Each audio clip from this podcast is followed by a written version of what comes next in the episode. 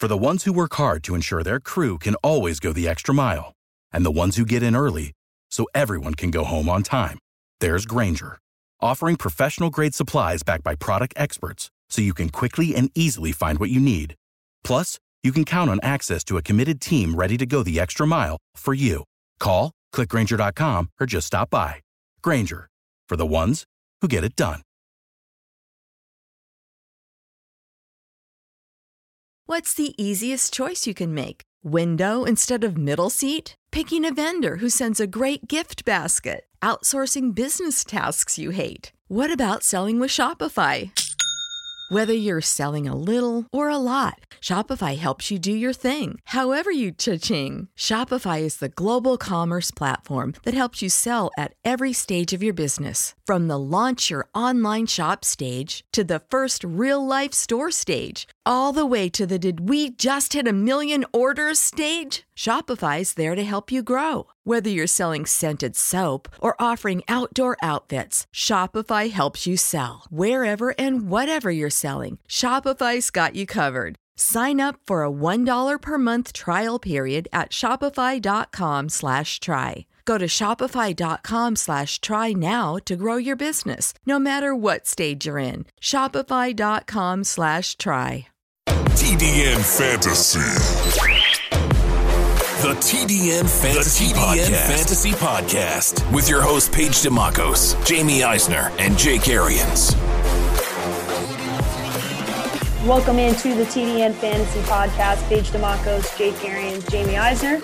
We're moving on to the NFC East. If you didn't listen to uh, the other podcast this week, we previewed the or we uh, looked at the AFC East post free agency pre-draft, and now we've moved on to the NFC East. Uh, as far as intrigue goes with the AFC East, we are very excited about that division because it's going to look a lot different, right? There's a lot of changes in that division. This division, we've come to get used to quite a few of these quarterbacks. There are going to be changes. There's a big change in a coaching staff, right, for the Dallas Cowboys in, in a staff that we've gotten used to watching for a very long time. But we're going to start off at the top, right? The Philadelphia Eagles, atop of that division felt like nobody really won that division last year because none of them really deserved to win. Uh, they kind of backed themselves into a playoff position, right, Jamie? But the, the two biggest acquisitions for the Philadelphia Eagles this offseason are Darius, uh, Darius Slay and Javon Hargrave, right? Those are two big additions. They lost out on Byron Jones, but those are two very big additions to this team considering uh, specifically their their defense and that secondary were atrocious for mo- much of the season. Yeah, I mean that, that's a tremendous upgrade at one of the spots. They still have a lot of concerns in that secondary. They obviously had to let go uh, of Malcolm Jenkins and some other players there. They still have some holes they have to fill on that side, but considering what they gave up, which was almost nothing uh, relative to Darius Slay's overall talent level, that that is a tremendous coup uh, for Howie Roseman and company, and that will be a tremendous boost to the Eagles' defense next year still have some holes they need to fill. Uh, a lot of it is figuring out what happens at the draft, and quite frankly, a lot of it is staying healthy. And part of it is figuring out does Alshon Jeffery actually want to be there? Does he not want to be there? Does it change with the wind? Should you even care at this point? All those things are factors they have to worry about. And looking into the draft, where it's a deep receiver core, there's going to be somebody really good there at number 22 for them to easily replace Nelson Agholor. They they need other. They just need to stay healthy this year. Uh, but they also still need to add a weapon there, and they still need to add weapons in the secondary. Yeah, it's going to be interesting. My mock draft that it'll be out, I guess, early next week. I got a lot of receivers gone by the time they pick at 22. And while I love the fact that they got Darius Slay in a shutdown corner, I don't love the fact that they have a huge signed a couple, and they're talking about moving one of their corners to safety. I, I kind of got them penciled into maybe taking Xavier McKinney at 22 and taking a safety they don't have a ton of needs. Maybe a linebacker there as well. They don't have a ton of needs. But if they go out healthy with Dallas Goedert, Zach Ertz, Alshon Jeffery, DeSean Jackson, and Greg Ward, who came on at the end of the year, maybe learns how to play in the slot. Dynamic playmaker in open space who needs to learn the position, but really played well with Zach Ertz and that offensive line. They're okay. I don't think they have to take a receiver as deep as this receiver draft is in the first. I think they could take them later on and maybe take Alshon Jeffery's replacement. And maybe it is a Michael Pittman Jr. in the second or third. He's he's climbing everybody's board, so probably be in the second, but a bigger guy to maybe take Alshon Jeffery's place. Uh, I, I think I'm I think I'm going to pencil them in right there at Xavier McKinney as I'm doing my mock. I think they need more secondary help than they need anything. Look at Jake learning the, the ways of the business and teasing his mock draft. That's going to come out on Monday on the draftnetwork.com. It's just oh, looking forward to that one. Oh, it's going to be great. I'm really excited to see the 1st I'm ever. working in my trades right now. I got everybody penciled Woo! in, but my last minute stuff of, of, getting some trades on here. I got a couple last minute kinks I'm working out. I, I, love it. I love it. So here's let's take a look here at the Eagles' upcoming uh, picks, right in the upcoming draft. So how they're going to address – what they need because jamie you said it right they still got a lot of needs on this football team um, because from a roster standpoint i think we all agree the cowboys have a have a much better total roster um, or at least last year we were pretty excited about last year had. last year i think it it's might, closer now given the, the losses on yeah, the defensive side yeah, for dallas exactly but here's what here's what they're working with because the eagles do have some some pretty good draft capital right they're number 21 overall they have number 53. No, they have a third overall pick. They're a compensatory pick, 103. 127 in the fourth, 145 in the fourth, 146 in the fourth and 168 in the fifth and 190 in the sixth. So a couple of you heard there one, two, three, fourth round picks, right? They go one, two, three, and then they get three fourth rounders. So maybe there's an opportunity for Howie Roseman to get creative here, Jamie, and add some add some more pieces for Carson Wentz. Maybe keep this team healthy would be the biggest part of this, right? There's been a lot of injury issues for this football team, Carson Wentz included, but really add to that whole team so Carson Wentz can have a full season maybe with everybody, a, full complementary group of pieces. Yeah, I mean, look, they need to add some depth along the offensive line. We've already talked about their issues in the secondary they need to address. I mean, they need to find, I think they need to bring in another back uh, as well. I, I, know as well as Boston Scott played last year, I don't think you want to rely on him to be that guy if Miles Sanders goes down again. So I think you need to add another back there at some point. Not not a. I, I don't think you're in on the round one or round two guys in that scenario by any means, but uh, I think somebody else as a compliment would be strong. Uh, I have Justin Jefferson going to them at 22, and I think if he's still on the board there, he's a guy that's been shooting up. Uh, so I would not be shocked if he goes earlier. But if he's still on the board there, the ability to throw him in the slot right away uh, I think will be it, it, uh, tough to pass up for them. But uh, they have a lot of different needs they need to address. And look, th- this is a very, very, very winnable division.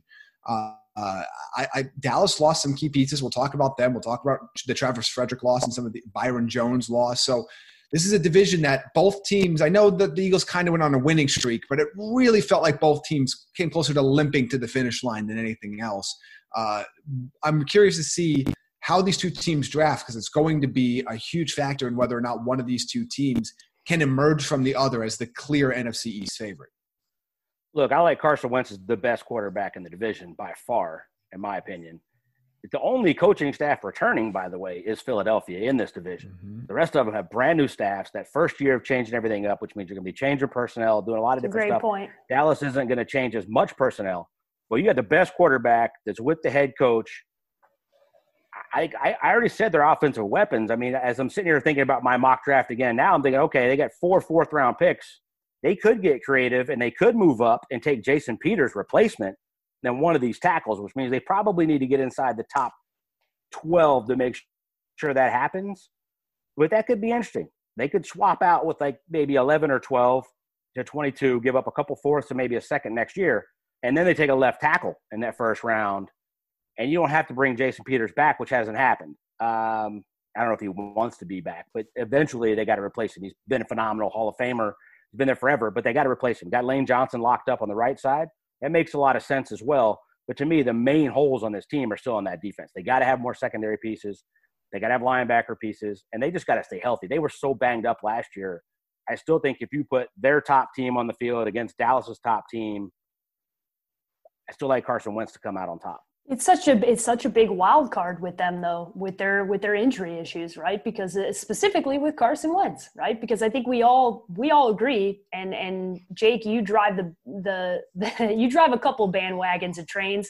This is one of them. You're definitely the king of the Carson Wentz. You you go at it with Philadelphia fans. And I kind of started to become that way towards the end of the season. So did Jamie because honestly at a certain point he was out there really by himself with a whole lot of nothing, still making stuff happen at the end of the winning year. Winning games. Winning games when on the opposite side, the team we're going to talk about wasn't doing that with a full complement of weapons, right? And I think that was very interesting when you looked at the the conversation around paying Dak Prescott, right? And how you really could put one up against the other and look at what the difference was and and what one was doing um, and going to make less money than the other, right? And it's pretty easy, especially when those two teams in the division, it's very easy to, you know, start to look at them side by side, right? So I think if if we look at this class where it is now or where they are right now, Jamie, what kind of grade would you give Philadelphia? Uh, look, they get a, they get a B plus for me at the moment. Uh, it, it's buoyed by the Darius Slay trade. I mean, that, that's a huge addition yeah, to add to your team. It's better than anybody they would have taken at 22 in the draft, they, and they gave up two middle round picks to do it. Uh, so you got you got to love that trade. But I still have some concerns along the offensive line. You know, Peters hasn't been brought back, as Jake uh, said. Uh, they lost Vaitai in this offseason as well. So I mean, there there are some pieces they need to fill, but they could fill a lot of these pieces in the draft. I'm not sure they're going to be able to fill that tackle void unless, like Jake says, they start packaging a bunch of picks together and trying to move up. And I think that might be easier said than done unless they're going to do a, have a major package and move up to let's say Carolina at seven because I think a lot of those other teams like guys around there. Are you going to if if San Francisco is hell bent on taking a receiver or the second best corner in the draft, they're not going to move out of that 13th pick. The Raiders are, are hell bent on taking a receiver. They're not moving out of 12. The Jets want to tackle too, if, and I think with the receiver being their fallback plan. The, uh, the Cleveland Browns want a left tackle. Uh, the Cardinals at eight want to tackle. So, I mean, it's going to be tough to find a trading partner for a tackle without moving significantly further up, uh, at minimum ahead of Tampa Bay. And even then, I'm not sure those teams make a lot of sense for giving the guys they want there to drop all the way back down to 22 and say, yeah, I'm going to risk losing out on Jeudy or Ruggs or Lamb to hope I get uh, you know Jefferson or Mims or somebody. I think that's a significant drop for those teams. So it's going to be tough for them to fill all of these voids, but they're going to get an impact player either at safety like Jake has a mocked, receiver like I have a mocked, with that first round pick, with the potential of they still should be considered the favorites in the NFC East. They just need to get healthy because Carson Wentz plays like he did in the back half of the year with legitimate NFL talent at the wide receiver positions this year. This isn't going to be a close race.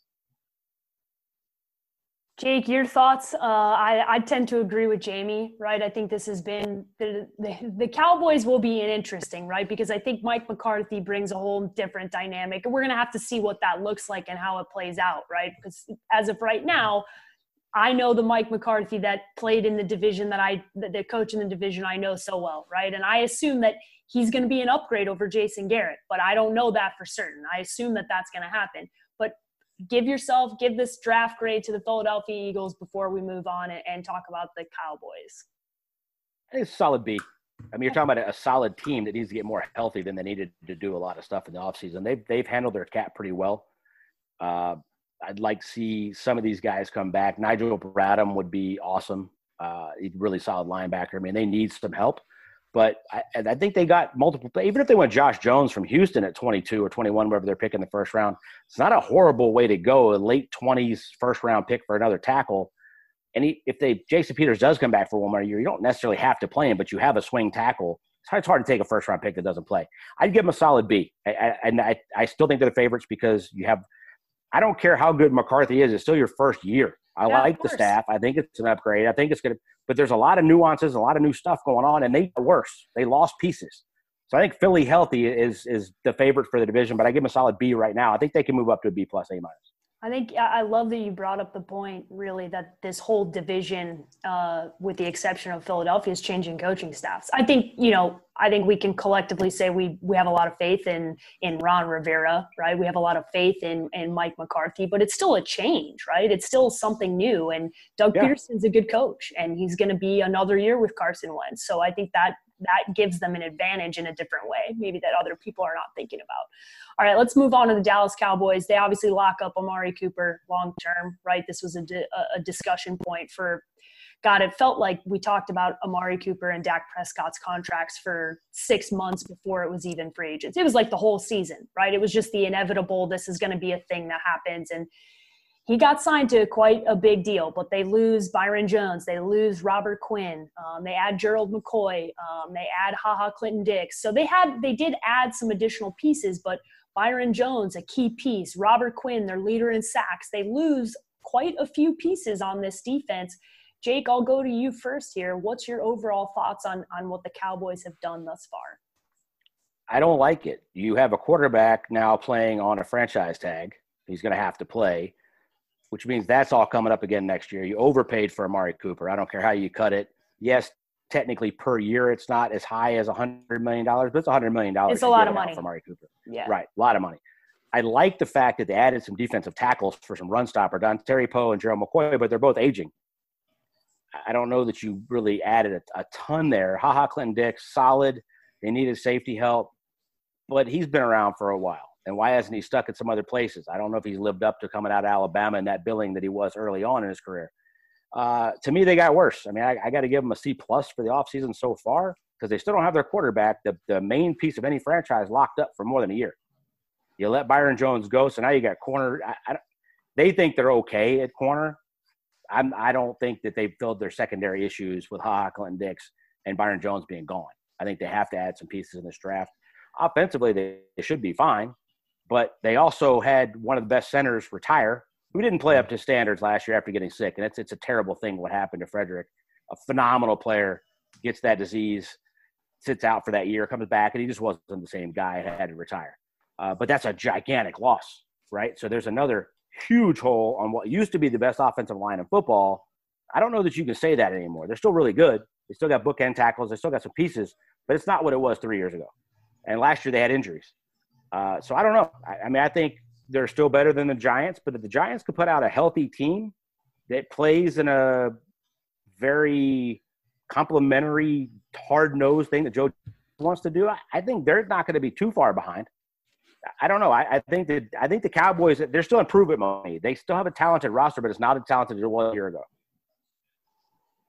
Yeah, and that, that's kind of where I am on. Uh, I mean, I, w- I would give them even lower. I, I would say C minus at best. I mean, you lose your best corner, you lose your you lose your best center, uh, which is a tremendous loss. Even though he wasn't giving you the same level of production late last season, you weren't getting the same production out of your team late last season. So yeah. that's a concern as well.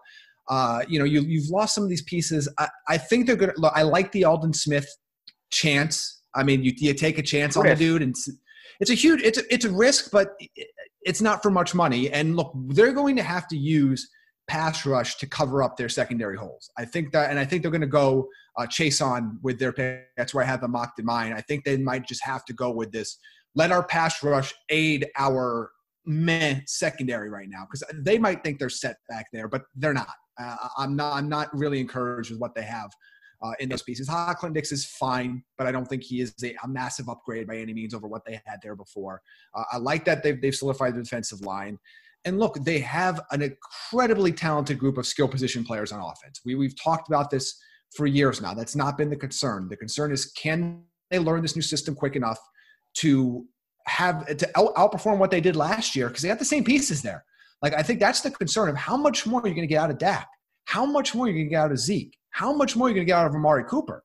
Like that, there's there's not a lot of room for those guys to take huge step forward to make your team better point. than they were last year. And you took downgrades in the secondary. You've downgraded your offensive line. You've downgraded. I don't know if you've downgraded tight end position, but you didn't upgrade like you hoped for when you were in on like the Greg Olsen sweepstakes. I think Jarwin's fine, but I think Jarwin's uh, better than they had last year. Sure, but I think it's not as big of an upgrade as they probably were hoping for. Yeah. I just, to me, it's like this is a team that still has plenty of talent, but they have a huge swing where I still think that this this team is going to have a winning record and it's going to compete for the division, but I'm not sure. Like, I don't know if I just don't trust this team after what happened last year. I'm just not sure they're really, even if they get into the into the postseason, true contenders in the NFC. There's a lot of friction here right now with with Dak, and I think this could all turn out to to really bite them, right? And, and you're you're banking on the fact that listen, we know how we know what Dak was offered. Whether or not you think he should have taken that deal is is is long gone, right? But what you have is you just watched Jerry Jones and company pay both Amari Cooper and Ezekiel Elliott and are now basically forcing Dak into a situation where listen, he I don't know how he reacts, right? Because at a certain point last year, we were obviously looking at this offense and they were scoring the most points per game. And Dak was having an unbelievable season. And and I think a lot of that was inflated because of the couple of teams that they played to the beginning of the year. And they did come back to earth. But this has the recipe for issues, right? And I, I think that's going to be interesting to pay attention to for the, with this team. I think Mike McCarthy can handle it. I think it's going to be in a much better position because of that, but we'll see their draft picks they go 17 right? They, that's their round one pick. They have uh, round two they go 51 overall round three 82 overall round four 123 round five 164 round five 179 no sixth and a, and a seventh right? So they have two fifths no sixth and a seventh but they go straight through other than that.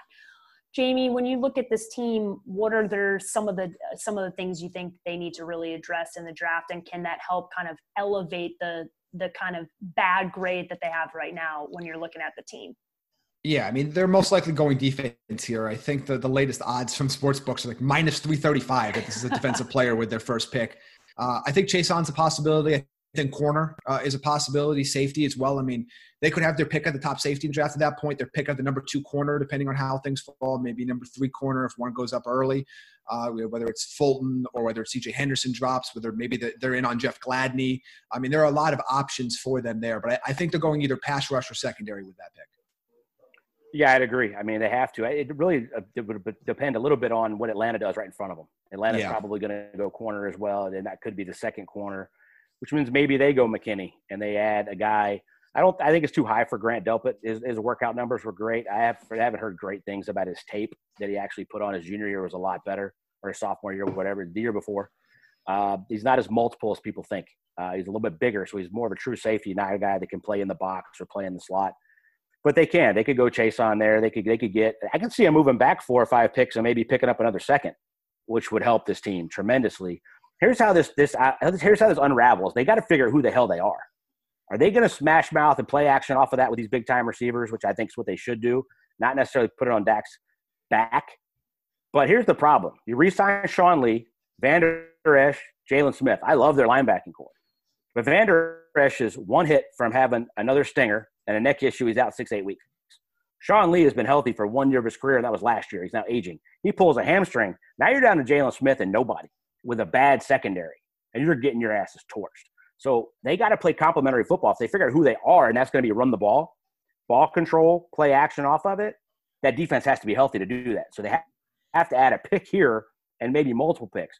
I could see them trading back five, six spots and maybe picking up an additional second, which would help them a bunch.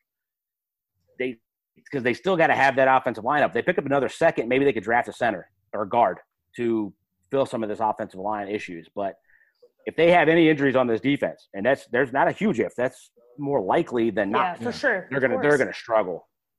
Yeah, this is a this is a roster that last year we all really loved. There's still a lot to like here, but I think that the Dak wild card brings brings a totally different dynamic, new coaching staff, everything for us to watch. So one of the teams I think that we'll be will be paying close attention to and, and probably debating over that win total uh, quite a bit as we head into the uh, NFL season. All right, the New York Giants top two acquisitions here uh, per CBS Sports: James Bradberry and Blake Martinez. Right? They they were in on the Byron Jones uh, sweepstakes, I should say, for a while. They got outbid by a team that had a lot of money. Right? This is another team in flux, coaching changes again.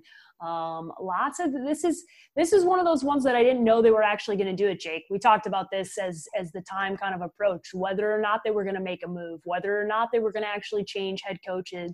Um, they obviously do. They make their change. They're going into this. Uh, this seems like been a lot of movement, and obviously no more Eli Manning, right? That's even though he wasn't the starter at the beginning of last, you know, they had Daniel Jones. It's it's it's the end of an era in New York, right? And and this is going to look this organization is going to look a lot different moving forward. So, what has your overall thoughts been on on what Dave Gettleman's done so far, Jake? I like it. I, I got to give it you know solid B right now. Now, But you added two defensive starters. Bradberry is really solid at corner. Blake Martinez is a tackling machine, uh, which you know well. His time in Green Bay was all over the place. He's you know 10, 15 tackles a game kind of guy, flies all over the place. So they they upgraded there I like that. They didn't really lose a ton. If this offense is healthy, and Saquon's back healthy. Engram's healthy because never stay that way. Slayton came on last year, played really well. Golden Tate, they got to be healthy, but they still got to play better on the offensive line. Daniel Jones got to quit turning the ball over, which I think he'll get better. I like the kid. He's, he's, he's a lot more mobile than people think. Very, very accurate. Got some chemistry down the stretch with some of these young guys, and they got to go. I think they need a tackle, but the Isaiah Simmons things is, is, is so intriguing right there where they're sitting at four that's really going to be like, all right, is there a run on tackles? Do they take one? Because now all four of those guys could be out of there by the top 10 if they take one at four. Uh, it'll be really interesting. But I, I think that defense has got to be better. And in that division, a guy that can cover tight ends and Isaiah Simmons that can they pass rush, cover tight ends, play all over the field. It makes a lot of sense to me. But I like what they've done. I think they've gotten better. And if they're healthy, I think they're just a baby step behind Dallas from making a big push. I think they're going to play damn good special teams. They're going to play their asses off. They're going to run the rock. They really want to play ball control, shorten the game, but they got to they got to add some defensive help, in my opinion, to do that. But I love the Martinez and Bradberry thing. I think they got better there. Yeah, no, I do too. And I think they've had a pretty solid offseason. And, and what they do at four is going to be fascinating because, again, you can go tackle there. You can go Isaiah Simmons. Do you trade back? You know, I know everybody's already uh, just assumed Detroit's trading back. What if they don't? Uh, then, then what happens? You know, what, then are the Giants and Gettleman tempted to say, oh, okay, you know, we're cool with now we, we can go back and we look at Okudah, we look at Simmons, and we look at a tackle. That opens up how far back now you can slide down if you're the Giants and opens you up to a lot more teams that might be willing to move up there. Um, you know, it, it's going to be fascinating to see what they do at that spot. They desperately need a tackle, but I like Jake. I, I don't know if you could pass on a talent like Simmons there. Uh, the type of impact player he can be all over the field uh, at, at a humongous position of need for the team. But I like what they did in the offseason too. Like Jake said, Bradberry's a good addition, especially now that he's away from Mike Evans. Uh, that's going to be a huge boost to his, his overall value there. Uh, you know, I like the Blake Martinez signing. I like that they were able to, they invested draft capital in trading for Leonard Williams and they kept Leonard Williams, which is going to help that defense. Getting healthy on offense, like uh, you look at Daniel Jones presumably taking a step forward next year. You have again Sterling Shepard, Darius Slayton, Golden Tate, Evan Engram, if he could stay healthy, Saquon Barkley. I mean, you have a lot of pieces there that are really exciting on that offense. If that defense can just get off the field, the Giants are going to be competitive. Okay, let's look at their let's look at their draft capital, right? So the the big discussion here, obviously, around four, we have had so much fun at the Draft Network talking about what the hell Dave Gettleman's going to do here because it's it, it's a huge wild card. Jamie, you bring up obviously what the Detroit Lions do is going to have a big say in what happens here. There's and I think everything that's going on around the country and, and the, the situation that we're going to be in for this draft has really also thrown in a different dynamic that is going to mm-hmm. potentially make trades not as easy as what we're looking at in, in past years. And maybe there's not as much movement because everybody's not in the same room, right? This is going to be a totally different dynamic. So they, this draft I, think has more intrigue than ever before and the giants are one of definitely one of those picks that i know everybody's kind of waiting for it to go. Like jake said could it be a run on tackles right? Are they the ones that started there at four? So they have the fourth overall pick. They have the 36th overall pick 99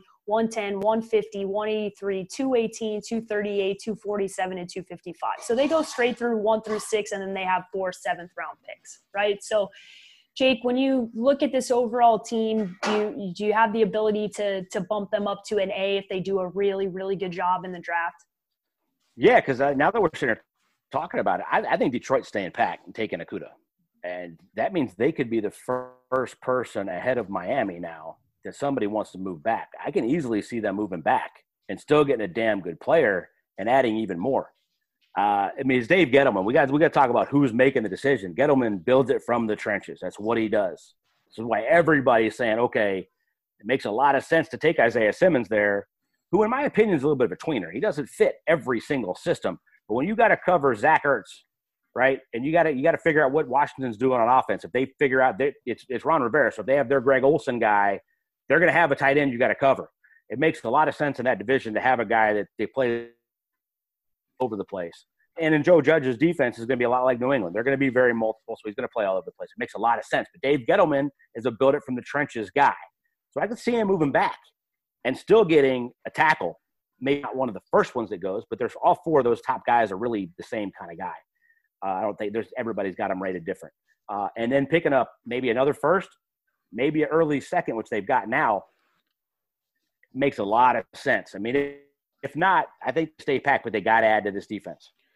Yeah, and one like let's get wild for a second, just because we can. Let's say you know there's a team in Florida that just traded a quarterback to Chicago that maybe is panicking and like, you know what, we need a QB of the future. Here's nine and twenty to move up. Now all of a sudden the Giants could be sitting in a spot where, yeah, they're going to take the, the second best tackle on the board most likely. So maybe wherever they like, if, if Wirfs goes off to Arizona, maybe it's Wills, maybe it's Becton, maybe it's Thomas, whatever they like at that spot.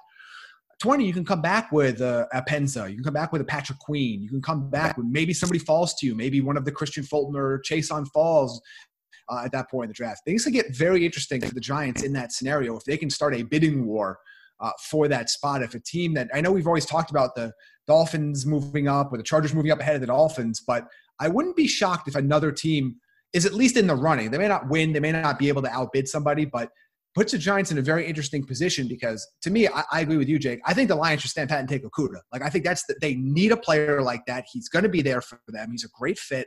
That's who they take there. Now, if somebody blows you away with an amazing offer, sure, you always listen, but that giant spot becomes very interesting because uh, you don't want to pass on a guy like Simmons, but if I if passing on Simmons means you get add another pass rusher, maybe the third best linebacker and the second best tackle, now all of a sudden those are two needs you filled right away. And that becomes really interesting if you're Dave Gettleman. I like Absolutely. what you. I, I haven't thought about that little trade scenario yet, Jamie. I like that one. That's that's one I haven't really. Uh, that's one I haven't really thought about. Look at look at Jamie coming outside the box. I love I love getting. Listen, we have nothing else to. There is no other sporting events. It's the NFL draft. That's all we have. So it's it's it's fun to, to take some opportunities to talk about. Look, that makes a ton of sense too, Paige, because Jacksonville still has they still have they still have capital they could move in a trade mm-hmm. and get back in the first. Yep. Right. Yep, Their franchise player doesn't want to be there. They can still move him and get back in sure. and end up with an early and, and maybe late first or early second, and they don't necessarily need those. So say they move up to four and they take Tua or Herbert, okay, ah, ahead of Miami. happens. Oh, and then Miami so takes fun. one. What is what do the Chargers do? The Chargers move out of six. I can see Carolina moving out of seven. Now what, yeah. what happens? Debating war for Simmons. Taking, they're not taking Love at six. They'll they'll move back. Now, yeah, now Simmons is. Can somebody move back up into six or seven to, to then do that, or yeah. jump ahead of those other guys to take another one of those tackles? Now we don't Feed have a tackle Feed me the, the chaos. Feed that, me that all. Could be uh, that could be really interesting. Yeah, I love it. I, I think that any any bit of chaotic um, ness that can happen in this draft, I think will will add to this. And anytime there's listen, we always talk about it with quarterbacks. We yes, there are a ton of guys. There's a ton of question marks on Tua. There's a ton of question marks on Herbert. There's even question marks, really, if you boil it down on Joe Burrow and being a one-year one wonder. And, and, I mean, there's this isn't the greatest quarterback played, class ever that everybody's talking about it. No, no. And look, they've played zero NFL snaps. The reality exactly. is, is, again, as we always talk about, they're lottery tickets. You do the best you can. You do the best research you can. You, it's all about probabilities. But they always but we don't know anything. Yeah. Yeah. Because oh, I yeah, ask ask the draft network guys and, and, they'll tell you about this where they have them on their big board yeah. versus where they're going to go in oh. drafts. Like there's a tremendous difference at the quarterback position, and there always is, and there always will be. Understandably people so. Talk, people I've talked to, nobody in this draft would be ahead of Mahomes, and that's the people I talked to before that love Mahomes. Not going at ten, but Mahomes should have been higher than that. No way they're ahead of Andrew Luck. I don't see anybody I mean, Goff got overdrafted. Zach or Carson Wentz was the best of that one. None of them. If he's coming out, they're not ahead of him. It's not. There's four of them, so it makes it feel like it's this great quarterback draft, but it's really not. It, it's but they always get overdrafted. They're the ones that are available. So, and you have all this movement. Detroit could could trade that. New York could trade that. Miami's got a ton of capital. They feel like they got to panic and move up. It's going to be really interesting that top five. Okay, there's no tackle that goes. Simmons hasn't gone because Carolina would love to be sitting there at seven and not trade down and Simmons fall in their lap. That would be phenomenal too. Yeah, there's there's a lot of different scenarios, and we know we know with the quarterback stuff, it always it, there's there's the easy equation for us to say sit back, let the draft come to you, make it. But we know what happens the second it starts. It's this oh God, I got to go get my guy, right? And if and listen, if it works out, it doesn't matter what you traded because it's your franchise quarterback. But if it doesn't, then all of a sudden it turns out to be a horrible scenario, right? Where they're talking about Miami potentially giving up three first round picks to move up for Joe Burrow. If that turns around, it doesn't facilitate into him being your starting quarterback two or three years from now. It turns out to be a huge, a huge flop, right? Ask Ryan Pace, who's now got If they do that, it's just it's their quarterback for five years, and you're looking at Jameis Winston and, and Mariota. If you do that, he's your quarterback for five years. You might not win a lot of games, but that's yeah. that's what's going to be. Yeah. yeah. So you better you better be really sure if you're giving up a ton of picks and a ton of capital to move up. I think this this class has been just completely overrated. But uh, before we get off that point Paige, Jake, yeah. what do you? How would you compare it to the 2018 class? You have the you have Mayfield at one, you have Darnold at three, and what Josh Allen at seven or eight or yeah. six, one somewhere right there outside the top yeah. five. Like I think it's more. Rosen goes ten. Yeah, I think it's more in that range. I mean, it's it's tough because you're, dealing with different styles and different players and, and different moments. And but like I think people forget every year, despite the fact that there's always hyped about what we said about all of these guys the year prior. What we said about them on draft day, and how people talked about Baker Mayfield, how people talked about Sam Darnold as the number one pick until like three days before the draft. You know, people talked about the wild card Josh Allen. Now it's going to be like the wild card Jordan Love. Now Allen was a better prospect, but I mean, like in the way that you know we hear these same narratives so it's always interesting to see. And the reality is is you even without the the pro day and all the other stuff i i trust the people that have to make their living watching these players to tell us which ones they like above the others. I i know and we've talked about this a lot with herbert and tua. I know everybody in miami has been the, the tank for Tua train since the beginning of last year but I'm going to trust the scouts that have been working since that point to figure out which quarterback they like more and which quarterback they like more in their system.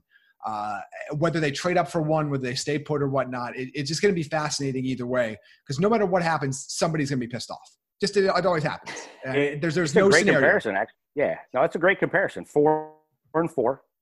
I think Rosen is definitely better than Love if he was the fourth to go at, at number ten that year. And Rosen at one point was high, the, the top prospect in that draft. Yeah. I think Sam Darnold would probably still be the top guy of all. We put all eight of those together, those four against these four. Baker yeah. Mayfield had the swag and what Cleveland wanted to bring to Cleveland more than Sam Darnold did. Uh, I still think Sam's probably the best prospect out of that bunch. Burrow is really, really solid, but there's a there's a ceiling there. The the floor is okay. When we talked about it then, it Arnold had the Burrow's ceiling. I don't I don't know was that high. I mean, none of these guys are Andrew Luck. No, that's ridiculous. There, there's nobody. And if you go back to Andrew Luck, RG three went second and was a freak. Yeah, should it? It was a. I mean, it, it was they were they were cutting hairs between Andrew Luck and RG three when they came out. Neither one of those guys are there. Mahomes isn't in this draft. But when you go to Mahomes and Deshaun Watson in that draft, they're both undersized. So like Herbert's really the only true size prototypical kind of guy. I mean, I, they all they everybody has flaws in this one, and everybody had flaws in that one. It's a great comparison, but I think when you get into Jordan Love and Eason and past that, I think there's really more three guys in this one than there are four. Yeah, like look, I, am not. I know it's become like the when somebody says something and then like it sticks, the little narrative or catchphrase. Like if I see one more Jordan Love is a poor man's Patrick Mahomes. If I see that quote one more time, I'm going to lose my mind. Oh, I'm just, I'm, I'm just, I'm just going to lose my mind. I, I, I hate it. I hate seeing it. And even if it was true, that's not what like people don't know how to reference a poor man's blank. Okay, so you you got a poor worse man, version. Best yeah, player in the NFL. Who does yeah, that make him? Of course. Yeah. yeah. So, uh, Come on. I, I, hate. Yeah, I hate that comparison. Uh, I agree with you, Jake. I think I would take you know line them all up. I'm taking Darnold out of all that group. But as again, he, here's another thing that we talk about before we get off this topic, and we brought up the the Trevor Lawrence stuff for next year and how everybody's so sure. I remember when last offseason when Herbert decided to go back so he wouldn't be the Giants quarterback that everyone said he's going to be the surefire, no doubt, number one quarterback off the board this year. He might go two. He might go number two out of the other quarterbacks. Might go third, but he was surefire. You know, I remember when Jake Locker was the surefire number one quarterback going to be off the board. Matt Leinart was the surefire number one quarterback coming off the board. You know, oh, you know, there, there's no like it's we we see this all of the time. Just let things play out it's it's i'm glad you brought it up jamie because it happens every year right? It, it happens and it happens a lot of times and even within this season alone you're talking about tank for tua And now Tua's put out his pro day tape, and there's a lot of people walking it back, right? They're taking steps, going, oh, I don't know, he's had a lot of injuries, and this and that and the other thing. It's going. There's no guarantees. It's a lottery. Here's the thing with Tua, Paige. The hardest part about grading Tua from film is he's throwing slants to four first round receivers. There's two more coming out next year, and DeVonta yeah. Smith's the best one of these four. Period. He's coming back to school. Waddle's a freak. He throws a RPO to half the field. He didn't read the whole field. 80% of the time is a slant. And these dudes take it to the house because they're freak athletes. He throws an accurate slant. Other than that, and he has some crap, he's got some magic about him, right? He's got a little bit of that Deshaun Watson, make some stuff happen. Other than that, he's really hard to evaluate. He's undersized. Apparently, he looks shorter because he's kind of squatty built, even though he's like right at. Yeah, I stood next to him. He, he's, he's, a left-handed Drew Brees. Come on, man. Come, mm, okay. You can't. All right a left-handed top eight player in the history of the damn game. No, like he's There's... really hard to evaluate. He's throwing slants to four first-round freaks, like behind behind five first round, eight maybe eight first rounders playing on the offensive line that he's playing behind for the last couple years. He's really hard to evaluate. Plus the injury history, like that one.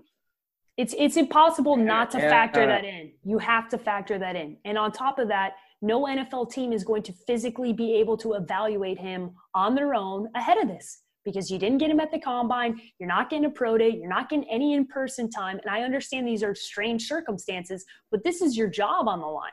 So you if know, you if you draft him, he's not playing year one. Absolutely, you like have to assume you're, you're, you're, counting that in. So, like, oh, okay, that's cool. He's going to sit, whether it's health or he's not ready to play, whatever it is. So that's why Miami still makes the most sense with this magic. But I don't know, man. Like there's there's a lot there to to figure out. Yeah, I think to your point, as somebody who, uh, speaking for myself, that runs a draft company, I feel as if I should outlaw certain uh, certain groupings of players that are not allowed to be talked about uh, when you're making evaluations. I'm just going to take the top 10 of each category and go, I don't ever want to see anybody say that insert player is like Drew Brees, Tom Brady, any of them. I just I keep I just, hearing Trevor Lawrence is a more athletic Peyton Manning. No, I don't want to hear it. I don't. You can't. How the hell are you going to say that? Yeah, he's big, goofy, tall dude with a with he's got a better arm than Peyton. But all those intangibles and who Peyton Manning was at the time, you can't compare him to that. Just, and if you're comparing, if you're comparing Tua to Drew Brees, Drew Brees was a second round pick. He was too short with not enough big enough arm before the shoulder injury. Who's yeah. now a top ten player in the history of the game? You left-handed Drew. Come on, man. Like, I just honestly, I feel bad for the players that get those just huge weight of. The other one's Russell Wilson. So we're not even talking. Russell's not even a Hall of Famer yet. He's heading that. But Here's the difference between Tua and Russell Wilson. Russell Wilson never got caught in college. He never got hurt by getting caught. Nobody can catch his ass in the NFL. Yeah. He's not that dude. Yeah. He moves around and makes some shit happen, but he ain't Russell Wilson. No. Period. So stop it, just, that one. It's just we're we're so starved for comps, and I think people love it so much that it's it's you, you could say they do this element this element of their game is similar to this player's element of the yeah, game. totally that different. is va- that is totally valid. Different. Trying to compare one to one, it, it's just it, one it can't be done. It's ridiculous. Every every player is different. Every player has different style. Every by the way, sometimes you have to change it up when you get to the NFL. You have to change the things that you do. You learn things. You grow. Hopefully, you're learning things and growing so. at, at, at, that point. So I don't know. Here's just, what here's what I like when you're comparing his footwork is like. Yeah. His exactly. release, his release his like. His multiple throwing angles are like. Okay? Yes. So if a guy throw it from Matthew Stafford the way that he has his release and his throwing motion, the way that it comes out of his hands so quickly is Aaron Rodgers esque. Those things you can do. But to say he's a left handed Drew Brees is absolutely asinine. Like, yes. take some time think up some adjectives and actually put something in here that makes sense because to say he's a left-handed Drew Brees is just ridiculous. No, it's and, and last thing before I get I get off the soapbox here, like the other thing too, and it, it's I think some draft analysts fall into in this trap because the viewing public will view this negatively. You're only allowed to make stylistic comparisons to superstar players. The second you label a someone that might have have unbelievable skill but just let's say didn't just didn't get it either for whatever reasons through injury or other elements of this game. So you're saying we couldn't say NFL? Joe Burrow is like Derek Carr? yeah, but, but that's what I'm saying is like you can't say that. That okay, wouldn't he be has the worst comparison in the world. No, no, but if someone says it's like, well, look, he's got an arm like Blaine Gabbert. Somebody will complain about that, saying, "How, how can you take somebody that has an arm like Blaine Gabbert with the number one pick and You not ever seen think Blaine any Gabbert further?" throw? Exactly, Yeah, 'cause- but people don't think that. They think No, that they think, exactly. oh, well, he's like Blaine Gabbert. I don't want to take Blaine Gabbert with the number one pick.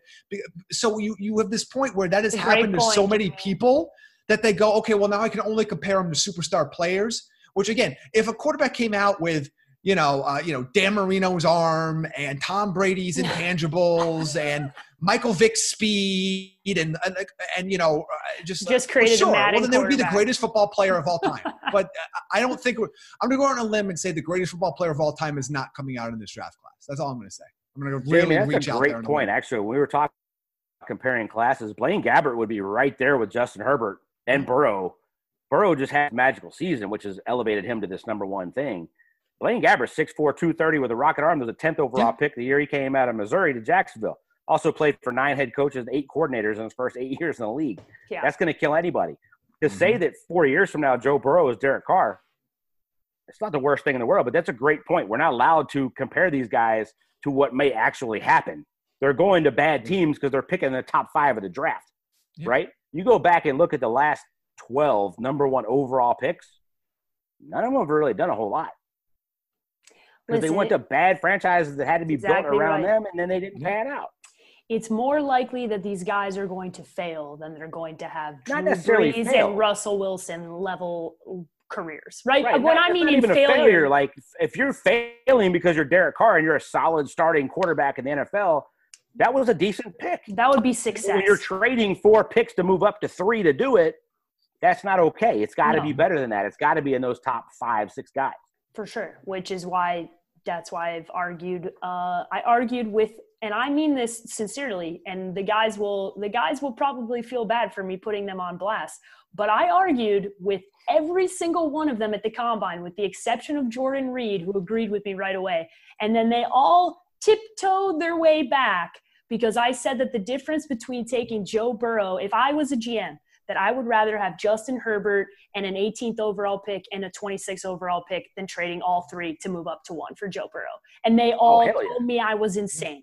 And then then I walked them through, right? And I went, okay, this, this, this, this, and then and then all of a sudden Kyle Crabbs comes over to this side and Joe Marino comes over to the side and Trevor comes over to the side. I go, listen, guys, I get what Joe Burrow has done, and it's exciting, but it's one year. Because if you go back to November of last year, right? And they're playing Alabama. Go watch that tape and tell me what you see about Joe Burrow because it's not good.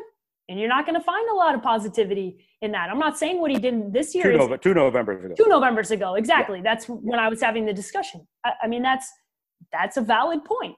It's like a, it's like a band who has a one who has one great song. Does that make that does that mean the the next song is going to be great too? I don't know. Probably not. You're splitting hairs and putting those. There's no way you're giving up your other two first round No picks. when chance. You're I would Miami. never and do You're it. rebuilding a franchise to take Yeah. splitting hairs between those, those two guys. There's The not difference enough. between Burrow and Herbert is not. Can't night guarantee me. Nope. Can't guarantee it to It's me. It's not the difference between Herbert and Love. No. Yeah, yeah, yeah, yeah, no, absolutely. That's that's exactly right. That's exactly right. I knew I'd find I knew I'd find that my guys here are much more logical. I had to had to really reel in the TDN guys and tell them that that was not. They, it was a fun discussion though. We argued for oh at least an hour about this. It was a, it was a very fun simulation. All right, the the last now that we've gone off on a quarterback tangent for the last 15 minutes, we will end the podcast with the Washington Redskins, who, if you were looking for a spicy, interesting, awesome free agency, you shouldn't look here because there wasn't a ton of movement here, right? They they their two biggest acquisitions are Peyton Barber and Kendall Fuller. They lose Ereck Flowers, Case Keenum, Josh Norman, Colt McCoy, Michael Burton, right? Those are the those are the contracts are coming off the books. Um, we talked about Case Keenum, Ereck Flowers obviously going to Miami, Josh Norman in Buffalo. So, Jamie, when you look at this season, you look at this free agency period overall, there's obviously not a ton to evaluate. Um, and this is definitely a team that, you know, they have the number two overall pick, so they can obviously make a, a huge pick, and everybody talking about them taking Chase Young, which will obviously change this defense right away. How do you evaluate this free agency uh, thus far? Look, I mean, uh, the the the diamond that was out there that we found out later, reportedly they were after Amari Cooper, uh, which I think would have been fascinating to put him and, and Terry McLaurin next to each other to talk about adding weapons for a young quarterback. Uh, you know, it is what it is. They're they're not a team built to compete right away. Uh, I, you know, losing Flowers, losing uh, maybe losing Trent Williams. Well, they didn't have him last year, but that that that situation doesn't seem like they're any closer to resolving it than they were six months ago. Um, and I don't know if they're going to be able to resolve it on draft day with capital for this year, or or what the situation is going to be, whether it lingers. Um, they're collecting running backs like they're going out of style with uh, Adrian Peterson, Derrius Guice, Bryce Love, J.D. McKissic, Peyton Barber, Josh Ferguson. They've got a couple running backs on the roster now. Uh, it's look, it, it's about taking the next step forward as as as a franchise. You have a new head coach, you have a young quarterback that you need to make a determination on, probably by the end of next season, if not sooner, if, if that's going to be your guy or not. And then if it's not, figuring out what, where you go from there.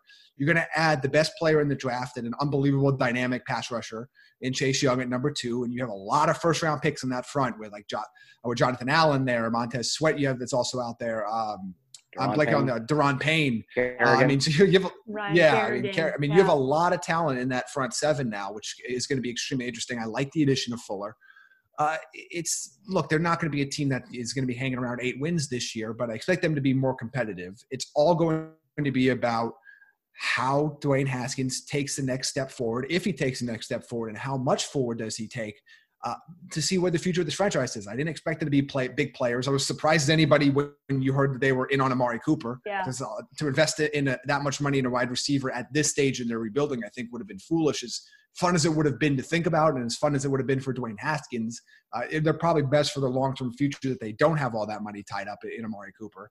But uh, to me, it wasn't. It wasn't a, a great offseason, but it wasn't supposed to be a great offseason. Like they're, they're, they're not being great on the same scale as the other teams in the division. Uh, so I thought what they did is, is, perfectly fine. And if I'm not mistaken, did they bring bring in Thomas Davis too? Um, yes. If they, yes. If, yeah. Okay. That, love that from a leadership standpoint. Talk, talk about a Ron Rivera guy. Yeah. Um, I, I think that is a tremendous addition. Maybe not for that you won't make, won't see that probably in the box score as much, even though Davis can still play. You won't see that as much in the box score. Uh, I love given all the young guys that they have in the front, bringing in another one with the number two pick, most likely. Having a guy like Thomas Davis in that locker room to help facilitate this culture change that Ron Rivera is trying to bring to Washington especially great, great point yeah great point jamie especially since one of the uh, one of the many great jake rants of last year was one about a young dwayne haskins right and and the the attitude that he had right where he's taking a selfie and misses the end of the game and and the snap because because and they have to take a penalty because he's goofing off, right? And and that's Case Keenum ran in the damn game because he had his had helmet. To. Actually, was paying attention to what had the hell to. was going on. And I remember that ran, and I'm thinking you bring up a great point, Jamie. One, Ron Rivera, right? That's probably it's not a part of the free agency grade, but it it's the biggest it's the part. It's grade. the off-season grade, right? It's the biggest part of what this team and organization did, and it's TBD on whether or not Snyder actually actually finally lets somebody run an organization, right? Because that's what needs to happen here, Jake. There's not that much to evaluate from the movement they made. But I'm glad you brought up Thomas Davis because I think our biggest criticism as a group of this team last year was with Dwayne Haskins and whether or not this kid could be a leader. And that's, I know it's on the defensive side of the football, but now you have a guy like him with potentially you're drafting Chase Young. So you're, you're bringing him on and you're going to teach him how to be a pro. Dwayne Haskins needs to learn how to be a pro as well. And that's the biggest part of this, Jake locker rooms don't matter if it's offense or defense, and you basically took the coach's dude and put him in the locker room. Matters to handle all that kind of shit. So whether Thomas Davis is done and can't play on the field, which is not the case, he's still in that locker room, which is an extension of that coaching staff. This is an organizational grade, not yeah. necessarily a team grade. Yeah. I'm giving them a B plus for their offseason. They hired Ron Rivera. They fired Bruce Allen. They moved on organizationally. Ron Rivera is ready to have personnel ish control and yeah, work with a general control. manager he likes. I like that. Uh, that front seven is going to be pretty freaking ridiculous, pass rush wise. Um, Dwayne Haskins has to take a big step forward, not a baby step forward, but I like their pieces offensively. Their receivers played pretty well.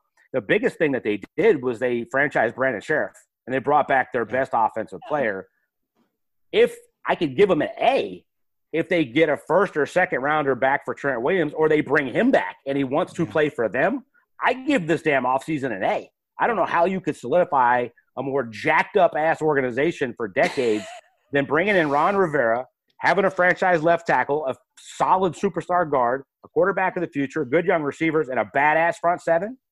Plus, they got rid of a bunch of expiring contracts and a bunch of turds they don't want in the locker room. Yeah. All of that is a hell of an offseason. So we're not grading them on winning games now. We're grading on them on w- winning games later on.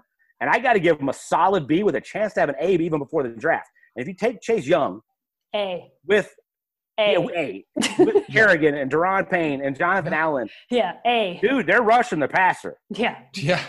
and stopping the run. Like not, those, not yeah not only that jake but we talk about this all the time is is that you saw the difference between that carolina roster when ron rivera was no longer in that locker room this team will compete every single Ron Rivera's teams overachieve. They Yes. play better than their have. talent level. By the way, Landon Collins is still on the back end of that that you're paying a Mm-hmm. ton of money for. He'll get some corners to play. Nobody knew heard of Oh, yeah. Bradberry before they drafted him mid rounds before. It, they'll be fine on defense, but you that may be the best front seven. That's saying something he's ever had. Yeah. I mean, they've had some damn good front seven. Yeah, that- this could be It is the this would be really good from- from a- could be From a yeah. disruptive standpoint, I, I, I Oh. think it is. The, I think it's clearly the and best. he's a Uh, guy that likes to rush the front four and maybe blitz a weird one here and there. Mm-hmm. But man, you not only you have four, you got five guys. oh yeah, They- you they- can you young got, guys I don't know. guys I like what they're building. I love Terry McLaurin came on last year. Mhm. Who's huge your boy Jamie that came on late? Oh, Steven Sims Jr. came on. Kelvin Harmon. Phenomenal. Kevin Harmon played well They were both year. great. Now you got way too many damn running backs. You just need to be solid back there. Yes. But if they could get something back for Trent Williams or they get Trent Williams back, and Brandon Scherff, we got to talk about. They franchised him. Big maybe deal. one of the hottest guys on the market for free agency that they didn't let get there. I love what they did organizationally. I think the I biggest the biggest part of this that creates the X factor is is whether or not Dwayne Haskins can actually take a step forward, right? And and this is That's the X factor to winning games. correct. They'll And it- figure that. They'll figure that out. But they're building everything else in the image they're- of Ron Rivera. They're going to be much better, and it's going to be sustainable. It's not going to be hit or miss. It's not going to be as dependent on injuries like everybody else. They're going to build Ron Rivera's culture that Carolina was solid every year. Whether we thought they were going to go six and ten or eight and eight, they were always better than that. Their defense was always overachieving because he knows what he wants to do. Just like Sean McDermott is doing in Buffalo, it's very similar. If the quarterback play is okay, they're going to be okay. If Dwayne Allen, if Dwayne Haskins can't do it, they'll figure it out because they're not expecting to win a ton of games now, but they're building towards sustainable success for the first time in a while in Washington.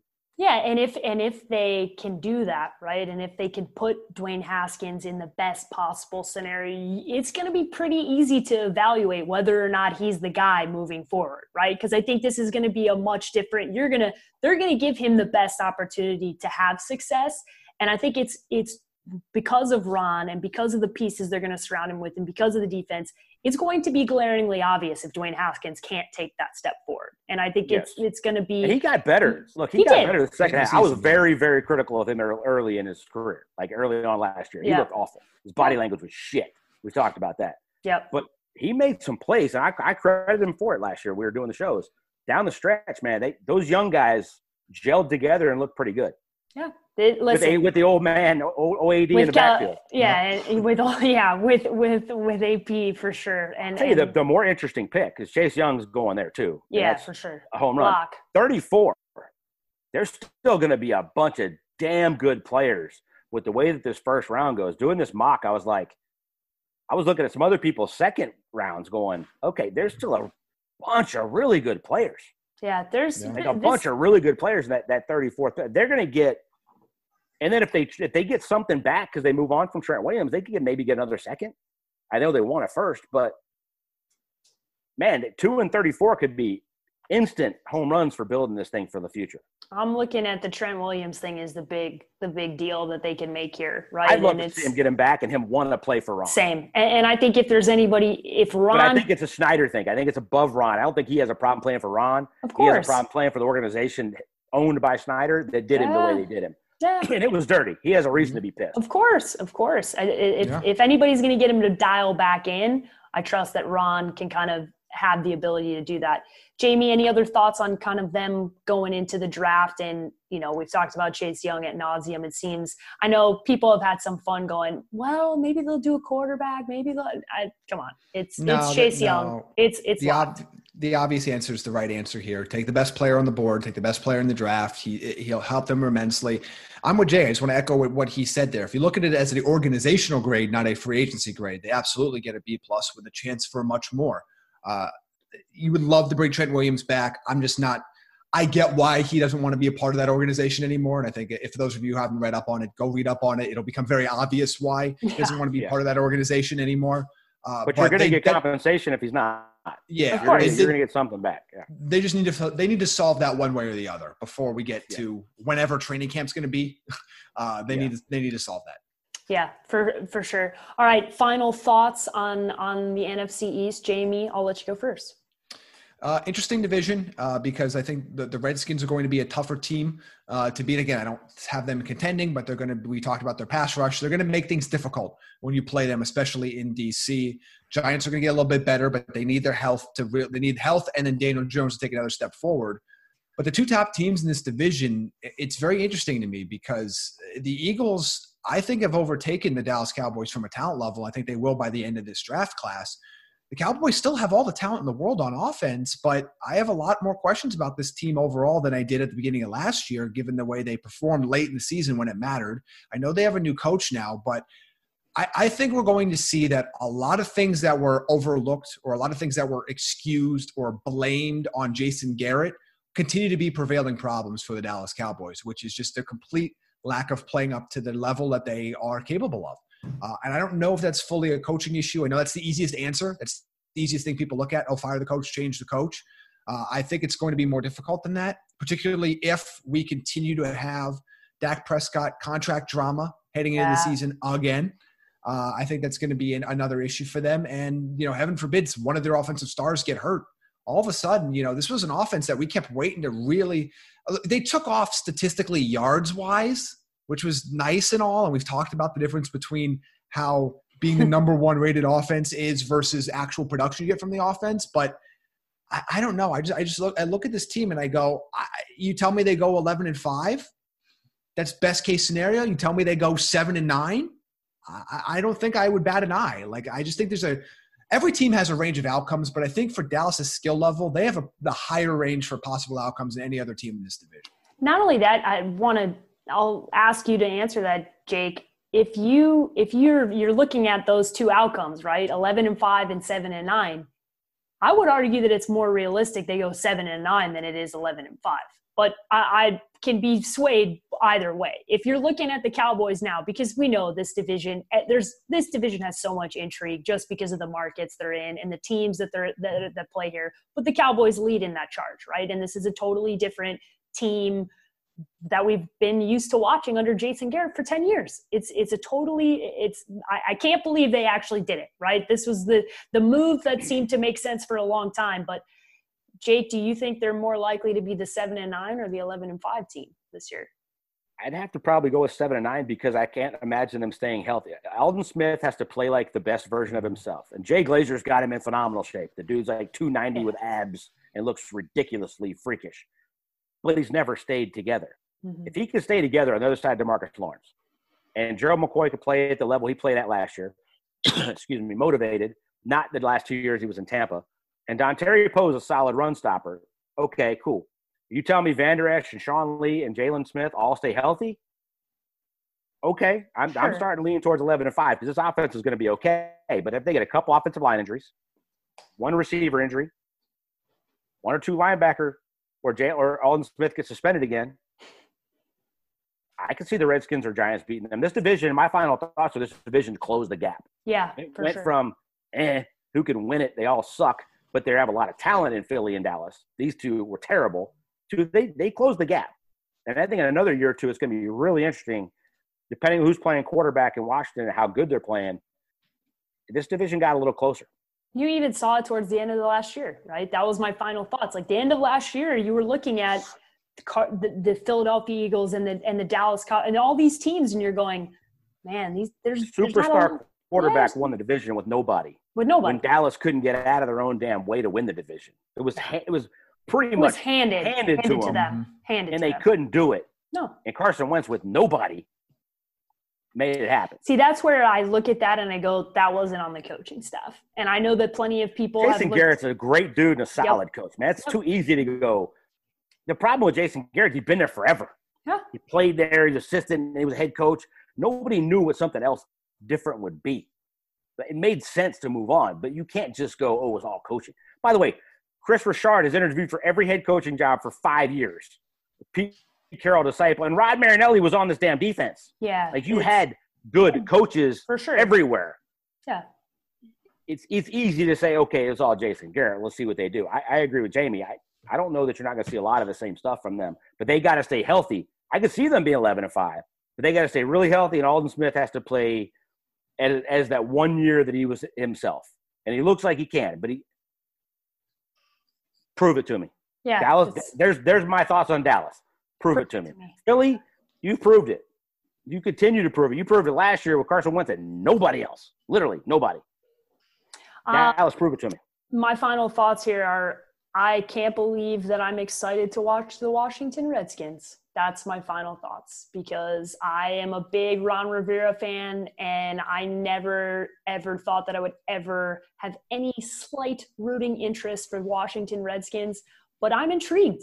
And I and I love Ron and I'm super interested to see what this team does and man, I I have never said those words before. So those are my final thoughts on on the Washington I'm Redskins. excited to watch that front seven. Yeah, And those younger receivers were fun to watch at the end of last year. I mean, they got some pieces. they got that front seven, dude. Oh, it's gonna be nasty. Yeah, I tell you what, you go back to the okay. What do the Giants need to do? It's looking a lot more like tackle at four because I, that damn front seven they're about to play. And we just talked about Dallas's front seven's pretty damn solid. yep. Philly's been pretty damn good rushing the passer for a while. It's looking a lot like more like four for Gettleman there than it, than was when we, Also- before we talked about it. Dave Gettleman's still there. Like I love the entertain the entertainment of thinking about Simmons is fun. But Dave Gettleman is still the GM. Although Giants fans might want him gone, that he's not he's not gone. He's still there. And that I think with all those tackles available and the point at which we just discussed the front seven that they're going to be matching up with quite often, probably going to be a tackle. So just just subscribe to the idea and and don't be disappointed looking at you, Robert Juden from the Draft Network. So just just calm yourself if they don't take Isaiah Simmons. Jamie, how can everybody follow you on social media? Uh, You can follow me at Jamie Eisner on Twitter. Jake, Jake B. Arians on Twitter. you guys can follow me at the underscore sports page with an I on Twitter and Instagram. You can uh, be sure to check out Jake's mock that's coming out on Monday. It's going to be coming out hot. I'm quite sure that he is going to be engaging with people on social media because uh, Jake loves himself some arguing about football. So I, I am I am just going to sip the tea and watch back on Monday as I am entertained by the inevitable arguing that happens. So have everybody. I hope everybody has a good weekend.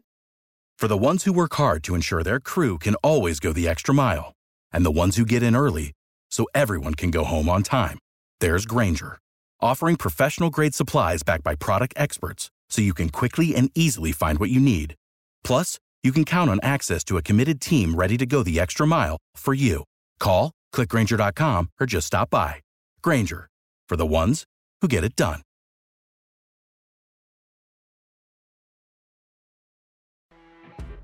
You know when you're listening to a true crime story that has an unbelievable plot twist that makes you stop in your tracks? That's what our podcast, People Are the Worst, brings you with each episode. I'm Rachel. And I'm Rebecca. We're identical twins who love true crime cases that make you say, didn't see that coming, and we hate the people responsible for them. Listen to People Are the Worst now on Apple, Spotify, or wherever you get your podcasts.